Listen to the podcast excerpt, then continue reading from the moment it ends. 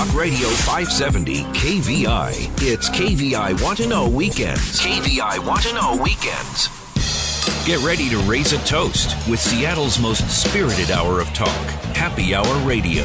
Explore the best in Washington wines, beers, spirits, food, and more with your guide, Seattle sommelier Christopher Chan. It's Happy Hour Radio right now on Talk Radio 570 KVI. Well, hello, Seattle. Hello, Puget Sound. Welcome to Happy Hour Radio. I'm your host, Christopher Chan, event sommelier, your weekend wine guy, and the Commodore of kombucha or commandant, I guess it would be, because it's all about the K's here. And speaking of K's, uh, how about those Mariners, right? Uh, wow, what another season! It's September. Uh, the boys of, of, October are coming from the East Coast, and of course from uh, Houston. And uh, baseball has been uh, one of those long and crazy rides here. Um, and it's kind of an evolution, right? We got a bunch of young pups now on the team. And it kind of reminds me of the beverage industry because there's a bunch of young pups out there in this beverage world, and they're making cider, they're making beer, they're making wine, and of course, they're also making spirits and kombucha, hard kombucha. I've got uh, a cool cat out in San Diego right now. He's uh, he's the director of sustainability, and I guess I don't know sustaining your own job, I think, is really what it's called. It's because he's always doing. I haven't met the cat. His name's Adam Heiner. Uh, he's with Boochcraft, and uh, uh, it's a can of fizzy uh, lemon maple thyme um, kombucha, high alcohol. Uh, but let's get the story. Uh, hey, Adam, welcome to Happy Hour. How's it going? Thanks for having me. Hey, all right. Um, I got this box in the mail and it's it's so pleasant to find a box. It's like Christmas almost every week here at uh, the Palatial Studios. Um, this one was a little wet. so I always know there's something good in there. Let's talk about uh, Boochcraft. First of all, um, let's talk about you, Adam Heiner. How did you get into this beverage business? Well, I started in the food and beverage business. I had a catering company and a restaurant, and I was making my own kombucha homebrew on tap there just regular kombucha, not hard kombucha, and it was flying off the shelf. We couldn't keep it in. We were making, we were selling more kombucha than beer, and so um, yeah, I just kind of saw the thought thought it would be a good idea to to make more of it. And a couple years down the road, sold the restaurant and um, met up with some friends and started this this brewery. Interesting. Is that is that a California thing? Because I know that there's a different uh, pressure to be thin and healthy, California versus up here in Seattle. So was kombucha being something? I mean, when did kombucha hit California? Because I just saw kombucha like three years ago here in Seattle. Um, I mean, I've I I first saw it out here back in like oh six oh seven when I was like shortly after I moved here um, it was definitely much more of a really obscure thing in the beginning, but now I mean it's every there's kombucha everywhere. Every there is store, every yeah. That means a lot of mothers out there. You know what I'm saying? yeah, true. Um, let's talk about the health benefits of kombucha. First of all, I understand that it helps with uh, digestion. Is that right, or what is it? Yeah, it's got probiotics in it, so you've got your living probiotics that are good for your gut health and digestion. Um, really, just drinking a lot of probiotics. A lot of them don't take take up residence in your gut, but they pass through and they kind of keep your the bugs in your gut on high alert and keep you healthy. Uh, then there's also a lot of beneficial acids. There's acetic acids and lactic acids and all sorts of beneficial acids in kombucha as well. Sure, the acetic acid thing was uh, kind of the apple cider uh, wasn't that a craze, or is that still a deal to take a yep. shot of apple cider a day yep. to help uh, keep your system alkaline or something? Or I'm not sure. Yeah, exactly. Drinking apple cider vinegar is really good. A lot of people can't handle it, so they came out with drinking vinegars. Now they have, you know, more tolerable apple cider vinegar mixed with a little bit of sweetener and sure. water. Well, that's fun. So everyone's going to be super healthy. We'll live a long time, and we'll uh, drain the Social Security account.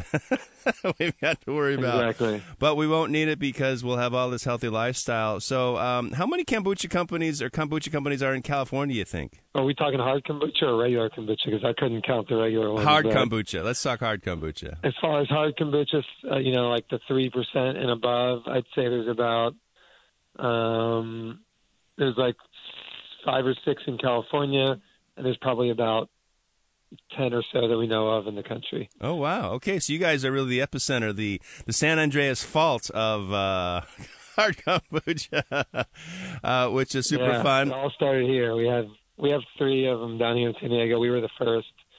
Really? And, um, yeah. Tell me about the the name Boochcraft. I mean, I get it, Hoochcraft, but Boochcraft. So Boochcraft, I mean, Booch is the common name for kombucha. People call it Booch a lot of the time. And then craft, as in craft beer, kind of so, and also, you know, just making a craft beverage and making things from scratch and, you know, with high quality ingredients. I see you have cans here, which is really fun, and I also like the fact that it's seven percent. Um, and, and, what's the calories here? I'm trying to find the calorie count. I don't see a particular on on this can here, but a, a can of the uh, grapefruit hibiscus uh, heather is seven percent alcohol, twelve ounce can. How many calories in that? Um, that one ranges about 180 calories. That includes the alcohol. Sure. Well, good. So, so most of that is alcohol. You know, uh, there's a little bit of sugar in there from the cold pressed juice. We ferment away just about all of the cane sugar that we use for the fermentation of the primary and secondary, and then what, what remains we we basically we end up with a very dry high alcohol kombucha, and then we flavor with cold pressed juices that we make in house. All right, so I'm tasting it. This is really a delicious drink. I like that it's uh, grapefruit because you get a little tannin in there, and hibiscus gives you that kind of red floral note. Uh, I'm not trying to find the heather in this beverage. What? How many tries did it come? Uh, attempts at this recipe to figure out that heather was essential. Uh, heather flower is it's very subtle. It's a floral note in there. Um, it's actually kind of a throwback to an old uh, kind of the medicinal beers. They were called uh, heather ale. It was an old Celtic recipe, and they were making beer with all different types of herbs and you know as for a health elixir. And um, heather was one of the one of the ingredients that they used back then. And Heather, what does Heather do? I mean, I'm thinking Heather Locklear. I know what she does for me, but is there another uh, medicinal purpose for her? what Heather does? Is it relaxing? Is, is it invigorating? Uh, antihistamine, so it's good for allergy, allergy prevention, and subsiding allergies. Okay, all right. Well, um, yeah. I tend to be allergic to some of the gluten these days, or whatever it is. I don't. They're trying to, to fool us all. But how many flavors does Boochcraft produce? I, I saw that I have three. I've got uh, the uh, grapefruit, hibiscus, and heather. There's lemon, maple, thyme, and then I saw another one, ginger. Uh, ginger lime rose hips. Is that the three? Is that the family of uh, Boochcraft? No, we have more. So we have apple lime jasmine. We have uh, grape coriander anise, which is kind of on hiatus right now. We have watermelon mint chili, which is our summer seasonal out right now. Uh, then you've got the lemon maple thyme there, and then we have an orange pomegranate beet, which is also available year round. Wow. Are there any purported benefits to each uh, version of recipe? Does the beet uh, help me with uh, passing some of the toxins, if you will? I'm sorry, did you say does what help? help D- does the beets, you know, beets help you move toxins? Oh, beets. Yeah, of course. I mean, I think what you get is, you know, alcohol, as we know, if you drink too much of it, it's it's not it's not healthy for you. But if you combine your alcohol with, you know, nutritious cold pressed juice, herbs, we use beet powder in this one, you're getting all the best things that you could possibly mix with your alcohol and no additives and no other you know no other weird flavor enhancers or anything like that. So you're just getting the cleanest cold beverage you can possibly find. I like it. So you're really replacing. health benefits from the from the you know subsequent ingredients. It's exciting. I think you're replacing the Bloody Mary as the uh, America's most healthy uh, alcoholic beverage. Although maybe a little too much Yeah. sodium in those things, but uh, I always use V8, so I feel better about myself. Uh, I'm tasting this uh, grapefruit hibiscus um, and heather. It's it's delicious. Uh, why seven percent alcohol? Well, when we first started out, we were going to do a, kind of a one percent alcohol, and we just saw that the market was saturated with regular kombucha. Um, we thought we could make something better than what was out there, but we had to get our alcohol license just to make the one percent alcohol, and then I my brother-in-law, kind of got the spark. He was a beer brewer, and um, just said, "Hey, let's kick up the alcohol." And then we really knew we we kind of had like a wide open space there, and we were going to be creating a, a new market. So, and then seven percent we kind of wanted to be in line with IPAs and what people were accustomed to. We didn't want to be too strong to where you can't drink too much, but we also didn't want to be, you know, too low where it's, you know, not really not really worth it to drink one. Wait, it's all about the health benefits, and the, the, the bonus is the alcohol, which can help uh, relieve stress, um, uh, dilate the uh, capillaries, and things like that. Yeah, exactly. Um, I mean, hey, it's it's a, it's all about balance for us. We're it for the the health benefits and the buzz. the buzz. I like it. Uh, speaking with Adam Heiner, who is the director of sustainability for Boochcraft, which is a hard kombucha company out of San Diego. Sounds like they got eight flavors or so and some seasonal stuff. Are they all seven percent uh, alcohol by volume? Yeah, yeah, they're all seven percent. So we occasionally do a special release in keg only that goes to a different alcohol level, but right now everything's seven percent. I love it. I'm tasting it now. I'm going to pour some of the uh, lemon maple thyme. This is an interesting combination, lemon and maple. It doesn't sound like that's one of the.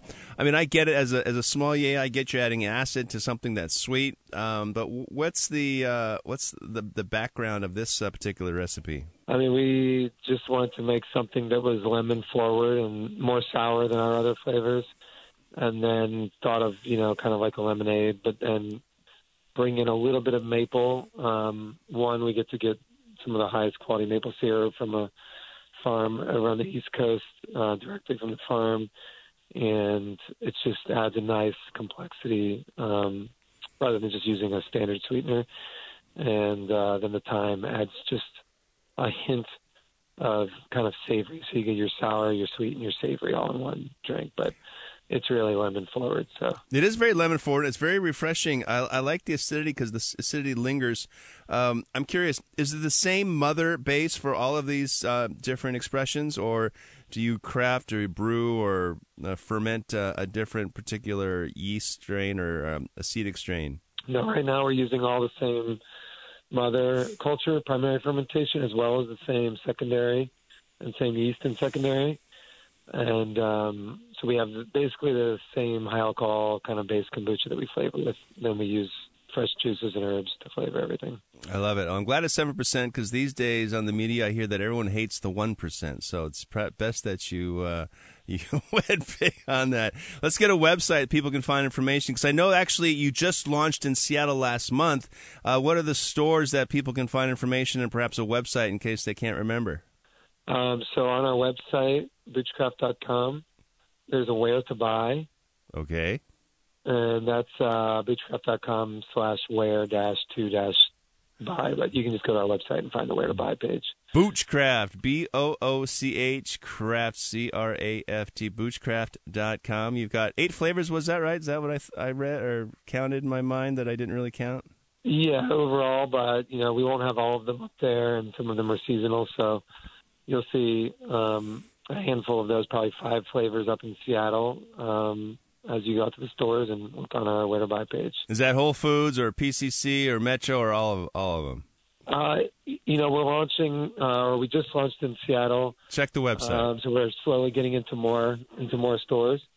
So yeah, just check the where to buy. Whole Foods is very uh, likely you'd find it there, and um, just search you know search online and you can always shoot us a message um, through our website if you can't find anything.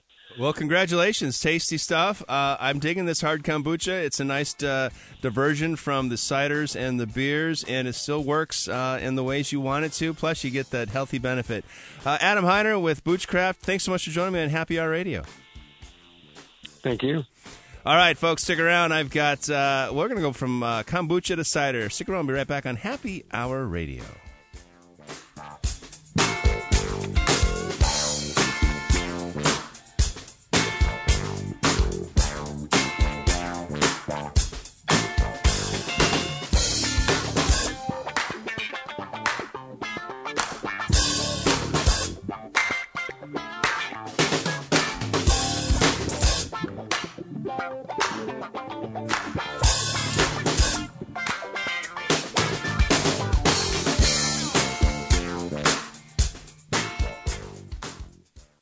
America first and holding the powerful accountable. Sean Hannity, weekdays 6 to 9 p.m. Talk Radio 570, KVI. You're in the know with KVI Want to oh Know Weekends. Here's more Happy Hour Radio with Christopher Chan. All right, Seattle. Hey, welcome back to round two. Uh, I'm super excited, as always. Uh, we talked about Boochcraft, and now we're going to talk about Breedkloof. From Boochcraft to Breedkloof, I've got uh, uh, one of the very most famous uh, winemakers in South Africa, and he works for Simonsig, which uh, was the first winery in South Africa to establish the Method Cap Classique, which is basically brut traditional or method traditional sparkling wine, and it's absolutely delicious. Um, you know, I wrote a little letter to uh, the Wine Spectator a couple weeks ago regarding their their issue about New World sparkling wine and they they uh, excluded uh, South Africa, which I was just appalled and aghast and horrified, and I so I had to write a letter and say. How can you not recognize this fantastic uh, New World style of bubbles, Method Cap Classique? And I got a response. They printed the they printed the letter, and then I got a phone call from South Africa. And uh, to my delight, I have a co-owner and chief winemaker for Simonsig Estate, Johan Malan, on the line. Uh, Johan, welcome to Happy Hour. Yeah, very nice to talk to you, Christopher, and thank you very much for the invitation. My, my, my pleasure. Uh, I was again quite surprised and, and quite pleased to actually have my letter uh, reverberate or get some attention on the uh, national and international level, I guess as it were. And I had a wonderful time in uh, um, South Africa. So let's talk about you. Are you South African born? I take it. That's right. I was born there and uh, grew up in the town of Stellenbosch. So my whole life I've lived on the estate. Uh, so I'm very privileged in that respect. Fantastic. Let's talk about uh, how you got into wine. We're, like in France, they or in Europe, we drink wine or they drink wine at a very young age. Was this the same case in South Africa? Yeah, I must say I was fortunate because uh, while growing up, you know, during school holidays, it was our summer holidays was always sort of during the the harvest when we were still growing fruit. So we never really went away. And from an early age, I started working on the farm. And I think that's how you develop an interest uh, because you are really part of the whole uh, growing process. And then, um, you know, harvest is normally in uh, January, February, March, and uh, that's when the new school year starts in, in South Africa after the Christmas holidays. So, uh, middle of summer, really hot. It would uh, we would go to school by bus, and then when you get back in the afternoon at about three o'clock, it's you've had a long day at school, and on the way home, I would walk through the cellar, and um, while the young juice, uh, the young wines are busy with fermentation, you know, it's it's quite sweet. It contains a lot of sugar, very little alcohol, and I have a glass or two of uh, fermenting grape must, which I think is is uh, the closest thing we had to Coca Cola in the '60s. so um, it had gas, it had sugar, and was actually absolutely delicious. So uh, it was something that uh, I say where you get the smell of wine, and I think then it became an, a real interest for me. That's pretty cool. I know that when we visit Napa Valley on some occasions during harvest, the, the, whole region is just wafting with beautiful smells of fermentation, yeast, and of course grapes, and perhaps some bees. Do you have you have some South African bees down there? Do they are the bees attracted to the grapes as well? Oh yes, absolutely. When when um, uh, especially when we try to make something with of a late harvest style and uh, uh, the berries would uh, start to shrivel up and turn into raisins. That's when you see that the bees um, really come for that sugar because uh, other flowers at that time of the year is a little bit scarce. So they're looking for the sugar to make honey. Oh. Oh, interesting. So uh, I wonder if there is some wine, wine was it wine pollinated honey or something like that? That could be quite interesting. Let's talk about uh, how you got into winemaking. What was your uh, was this a passion in college or university? Uh, you know, after school in the afternoons, I used to uh, walk into the cellar, and what what uh, interested me that it was always something different happening there. So it was never sort of routine and something that happened month in month out. It was always uh, uh, stimulating to go there, and I would uh, get involved and help them, um, whether they were labeling or for racking barrels and tanks. And I think that's the the part of the winemaking that uh, that caught me and made me really interested to study it. Although before I went to study uh, winemaking, I did consider other options as well, like uh, commerce, because you know wine is not only about the growing of the grapes, making of the wine, there's also the business part of it, which uh, mm-hmm. is how to sell it, which sometimes I think is the most difficult part. and uh, so I did consider that, and eventually I think I was never um, regretted the fact that I uh, decided to become a winemaker and study winemaking. Well, fantastic. And I know I'm speaking with John Malan, who is the co-owner and chief winemaker for Simonsig Estate in Stellenbosch, South Africa.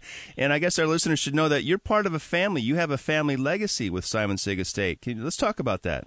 Yeah, the uh, the estate goes back to the early 1940s when my grandfather on my mother's side he bought the the farm and uh, started farming. And uh, the, the, although he made wine, he never really had his own label and never bottled it. But when my parents got married after they uh, met at uh, Stellenbosch University, my father was uh, uh, also studied winemaking, and uh, he came from his own father's wine farm. But uh, when they married, he took over the uh, property and uh, started to modernize the cellars and uh, expanded the vineyards. And then in 1968, he realized that uh, he would uh, battle to make ends meet with all the expansions that he did, and he decided that the only way was to uh, to add value, and that's where the name of Simonsig was born. Which incidentally, it uh, it's named after the beautiful mountain Simon's Berg or Simon's Mountain, and we have uh, uh, named it Simonsig because it means the the view of Simon or Simon's view. Oh. And uh, so uh, he was the second generation, and then me and my brothers got involved in the in the early 80s, um, and we uh, were there uh, until the next generation are now starting to join. So I've got a son and uh, a nephew and a niece from my brother's side who are also uh, involved, and they're going to carry the the business into the next uh, generation, which is very uh, uh, promising and very uh, good feeling to have that it's in safe hands. That's great. I know that here in Washington State we have a uh, um, a well a really relatively new wine industry, but we have about almost a thousand wineries now, and I know that uh, the succession plan is something that people don't necessarily talk about in the first 10 years because 10 years goes by so quickly and then it's 20 years and you go what are we going to do with this winery and yet you have family and a great tradition and legacy. How many wineries are in stellenbosch there? Um, there are probably around about 200 um, and uh, in the whole country i think the number of growers and, and producers would be about 3500 but many of them are growers of grapes and then that is delivered to uh, bigger merchants or cooperative wineries. So having your own winery and your own estate is is uh, relatively new. If it, if you think back that Simonsig started uh, in 1968, and at that point in time we were only number five in the Stellenbosch region. So it's something that has picked up speed and momentum uh, a lot in the in the past 20 or 30 years. Right, and the, the history of wine, the in, wine industry history in South Africa is quite interesting. Of course, we had the uh, the state come in and the government come in and control production, and everything was cooperative. And it, it, of course, that was the lowest common denominator. It kind of hurt the sales of, of the wine and kept uh, uh, South Africa in, a med- mediocre area because there was no money and no no uh, uh, inspiration to improve quality, etc. Until that ended, and of course, that's when Simonsig started. Correct? Yeah, I think that was around about the time when the the modern wine industry uh, started, and uh, from that point, uh, definitely expanded uh, hugely. The other major turning point was obviously when uh, uh, South Africa became a, a democracy in 1994, and all of a sudden we had the world market that we could export to, and that wasn't really feasible in the past. So that that also exposed us to uh, international markets, international trends, and, and uh, preferences. So we had to go through quite uh, serious changes and uh, had to adapt very quickly uh, from a very insular domestic market to something that we had to uh, pro- provide and sell wines to consumers all over the world. Of course, the ending of the apartheid was a celebration of the world, and of course, democracy, and um, uh, it did open up the, the world to the uh, the little uh, state of South Africa, and of course, you now have um, exports and recognition for a variety of different grapes and different wineries, and of course, uh, my favorite Method Cap Classique. Um, quickly, we're going to take a little break here in a moment, but uh, let everyone know that um, how the how wines got to South Africa. How did grapes and vines get to South Africa? Yep. Okay. Sure. That was uh, from the French, right? That's the, the town, the French Quarter. The the Franschhoek is when the French were, were uh, le- leaving persecution from France, the Calvinists, and so they came to South Africa to practice the religion. They also brought vines and started growing grapes, and that became um, a big industry because of all the, the Dutch ships and things that were heading down there to to uh, refill. And wine is a very important uh, part of a sailor's life, or it could be rum and alcohol and beer. So it's uh, quite a, quite a great um, twist of fate there. How someone someone flees persecution and then becomes a, a great asset for a new country. I'm speaking with Johan Malan, who's the co-owner and chief winemaker for Simonsig Estate. Johan, I've got the uh, 2018 Chenin Blanc, the 2014 Pinotage, and of course a 2017 vintage Method Cap Classique, the Simonsig uh, Kaapse Vonkel, right? Yes, yes. Excellent. Just to explain to your listeners that um, uh, was the first name my father uh, gave to the bottle fermented sparkling wine because South Africa could not use champagne on the labels or a Methode Champenoise. And, That's it. Uh, so he gave it the Afrikaans name of Kaapse which means if you directly translate it, uh, Sparkle of the Cape or uh, Cape Sparkle. Fantastic. Hey, hold that thought. We'll be right back. We're going to taste some wine on Happy Hour Radio.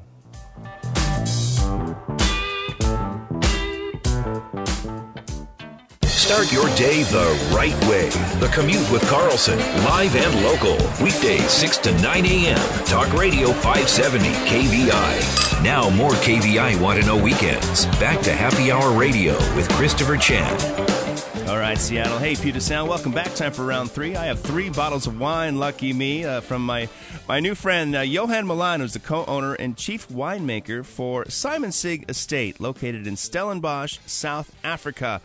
And I've got three bottles of wine: the Chenin Blanc, the 2018 Chenin Blanc, the 2014 Pinotage, and Johan was just telling us about the Simonsig the 2017. You said, uh, um, Johan, that this was the first sparkling wine ever made, right, in South Africa. Yeah, this was the first sparkling wine ever made with the champagne method, where the wine undergoes a second fermentation in the bottle.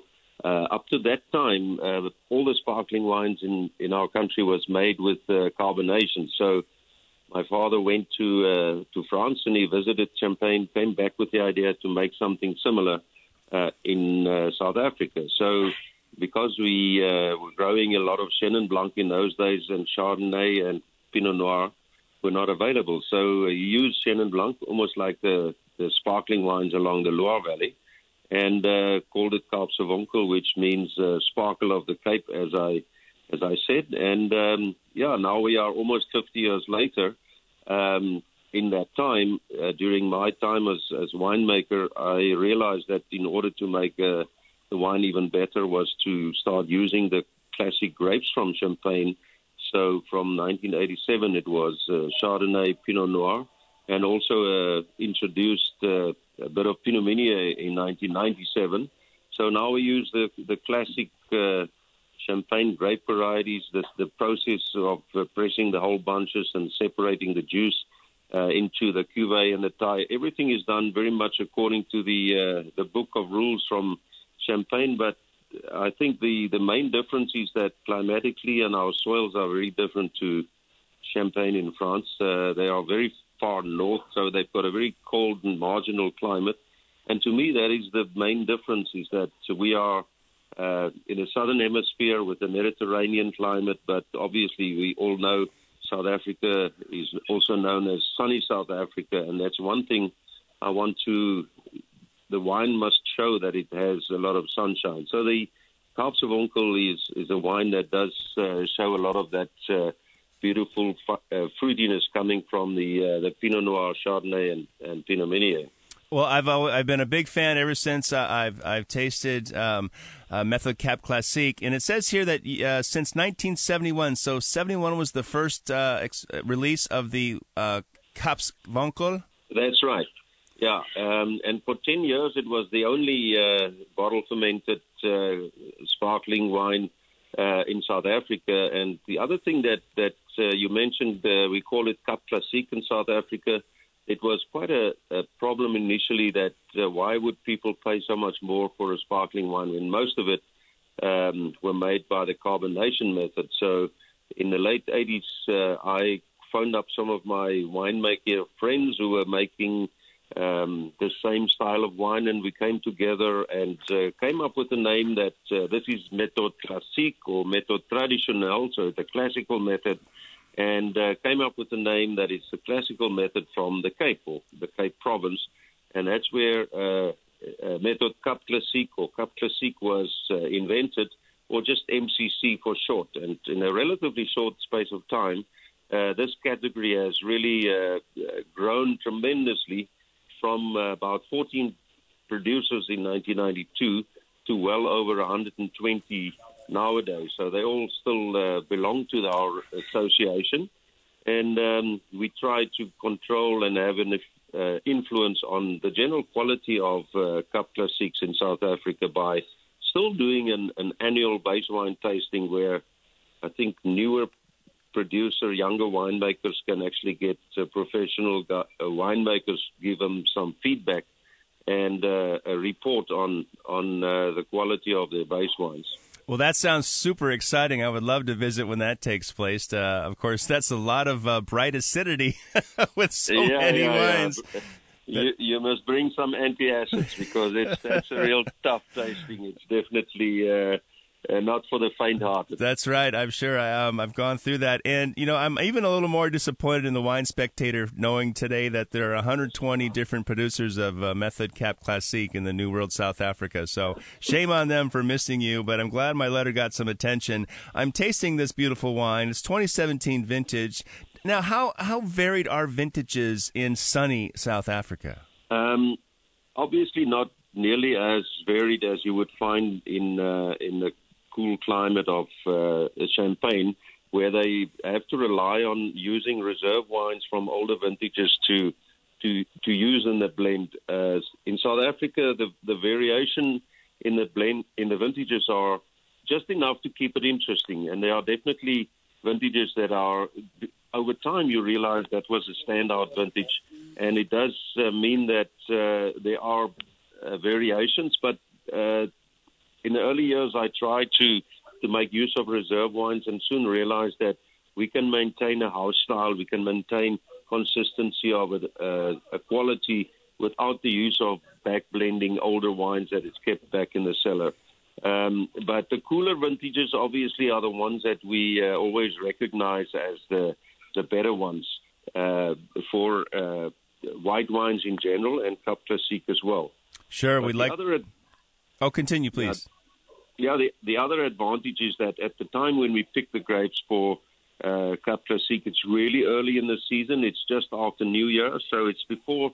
Um, it's almost late spring, early summer, and before the the uh, the real heat of summer uh, arrives in in uh, February and the early part of March. So that gives us uh, conditions that's very conducive to a very fine uh, cuvées with very good acidity and low pH, ideal conditions and, and for quality.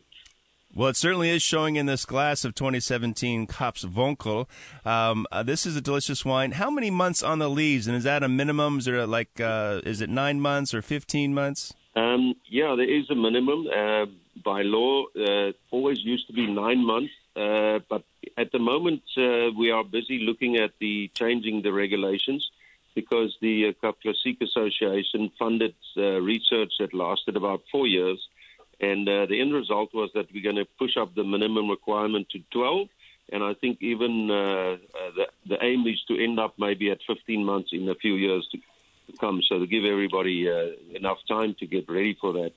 So uh, we we we already at at 15 months, which uh, is is um, quite a bit longer than the minimum requirement. And then, of course, once the disgorgement takes place, uh, it goes on the cork, and uh, we try to keep it on the cork for about three months before it uh, it's. Uh, very lovely. It's got a great palate, great creaminess, roundness. I'm actually tasting it room temperature because I got it from the mailroom just this evening, um, and it's it's great because there's you can't hide anything. There's uh, the residual sugar and the uh, uh acidity are perfectly balanced. It's a delicious wine. Congratulations. We got about two minutes before we, we can talk about the Chenin Blanc. Um, what do they call Chenin Blanc in South Africa?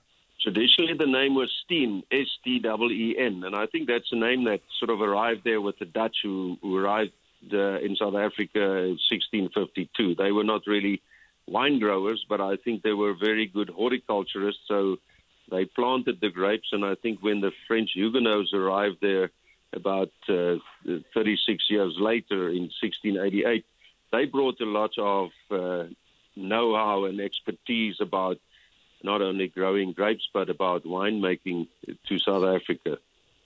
Wonderful. I see this lovely bottle, and you've commemorated uh, that uh, visit or the permanent stay by the uh, uh Franschhoek or the French Huguenots. It says 1688 on the label, uh, excuse me, on the bottle.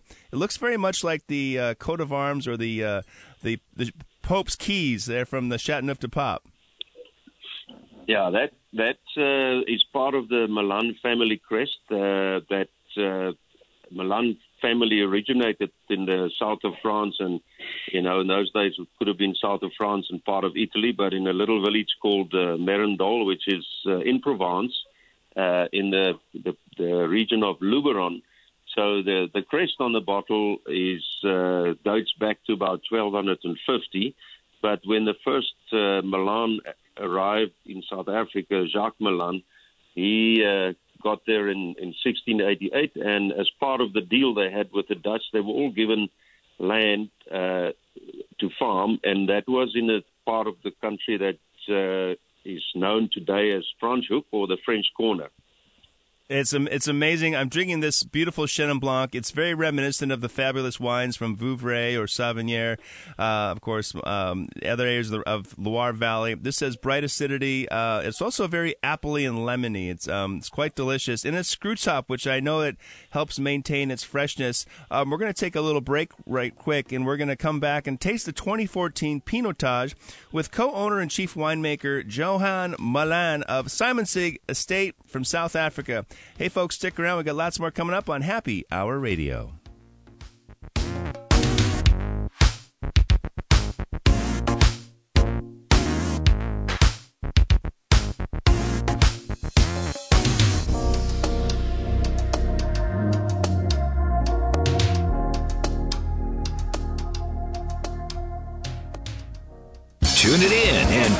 Up. Cruise home with Kirby. The Kirby Wilbur Show. Live and local. Weekdays 3 to 6 p.m. KVI. It's KVI Want to Know Weekends. And you're listening to Happy Hour Radio. Now back to Seattle sommelier, Christopher Chan. All right, Seattle. Hey, welcome back to our fourth and final segment. I have Johan Malan, who's the co-owner and chief winemaker for uh, Sig Estate, and it's been founded in uh, I think it was 1940 something, and uh, they've got a fantastic uh, sparkling wine. In fact, the first uh, ever Metodo Classico or Methode Champenoise or Classique Method, the Cap Classique uh, from uh, Simonsig is called Kaapse Vonkel. And of course, I'm tasting the Chenin Blanc, which is called Steen. And uh, Johan, you said that you're, you're actually to trace your roots back to uh, France, right, with the name? Yeah, they are. Uh, my, my ancestors came from, uh, from the south of France. They fled France as uh, Protestants ended up in uh, in the Netherlands, and they were sent down to, to the Cape Colony or the Cape of Good Hope, uh, and they uh, landed there in 1688. So uh, they've been there for uh, more than 300 years, and I think my ancestors were wine growers, and we are still in the wine business. So we've got a, a, quite a few generations behind us. Wow, that's amazing. We celebrate that here in the United States, of course, with our uh, Daughters of the Revolution and things like that. Um, I'm always curious. I wonder how many names of the ships are they, they celebrated like ours, like the Mayflower and the Santa Maria.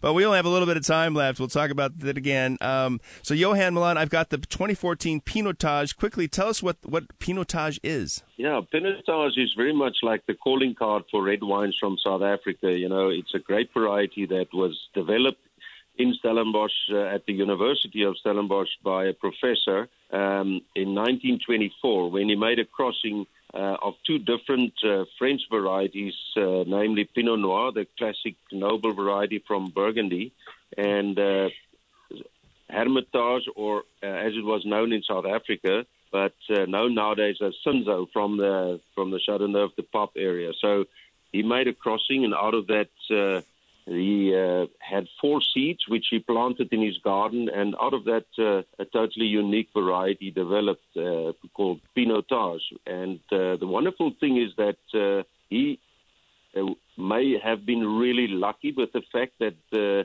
the offspring inherited uh, a lot of the good traits and characteristics from both parents. So Pinot Noir is a variety that has fantastic uh, in fruit intensity, and uh, it's a real noble variety.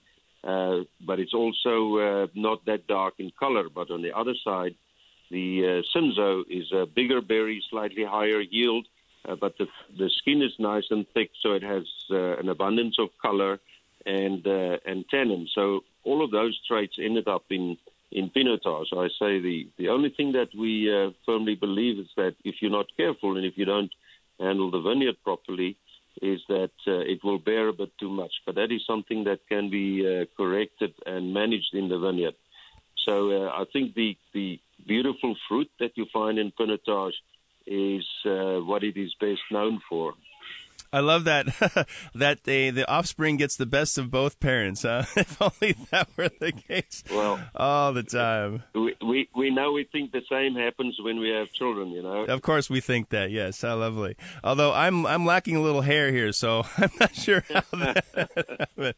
um, this is a delicious wine. I know that Pinotage has gone through a little bit of uh, um, transition over the years from a little bit of Brettanomyces and the term band aids and burnt tire and things like that, but this is very fresh. It's even having a 2014 vintage. Um, it's still fresh, and of course, for all the listeners down there, remember if it's 2014 vintage, uh, they harvest that in January, not in October or September. So it's still a little younger than we think, or excuse me, a little older than we think. Um, uh, delicious. It's got beautiful red fruit. It's a moderate weighted wine. It's uh, moderately ripe, and you've got some spice from that Cinsault or, uh, or the um, Cinsault, and it's it's really a deliciously intriguing wine. Uh, congratulations. Let's talk about a website. thank you. Yes, let's. What's the website for Simonsig? Uh, yes, the website is www.simonsig, S-I-M-O-N-S-I-G, dot C-O dot Z-A. ZA, right. Uh, I like that ZA thing. It's pretty cool. Simonsig, um, the first producer of the method traditional sparkling wine in uh, South Africa. Primarily Stellenbosch.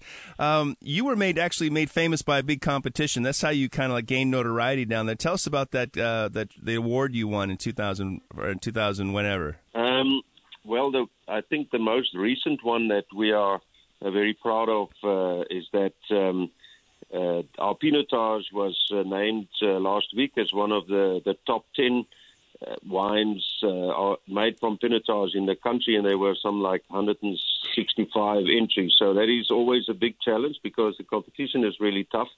Um, the other th- one that I think you referred to is there's an an annual uh, competition called the Cap Classique Challenge. So uh, all the producers of uh, bottle fermented sparkling wine or Cap Classique uh, enter. And you won? over the and the over the years we've won it four times. So uh, that that is something that uh, we're extremely proud of because uh, if you look at the competition and my fellow producers out there, the, the, the quality standards are really high. So it's something that we are very uh, um, pleased to be uh, uh, that successful in this competition. Congratulations. Uh, fantastic wine. Johan Malan, co owner, chief winemaker for Simonsig Estate. Thank you much for joining me on Happy Hour Radio.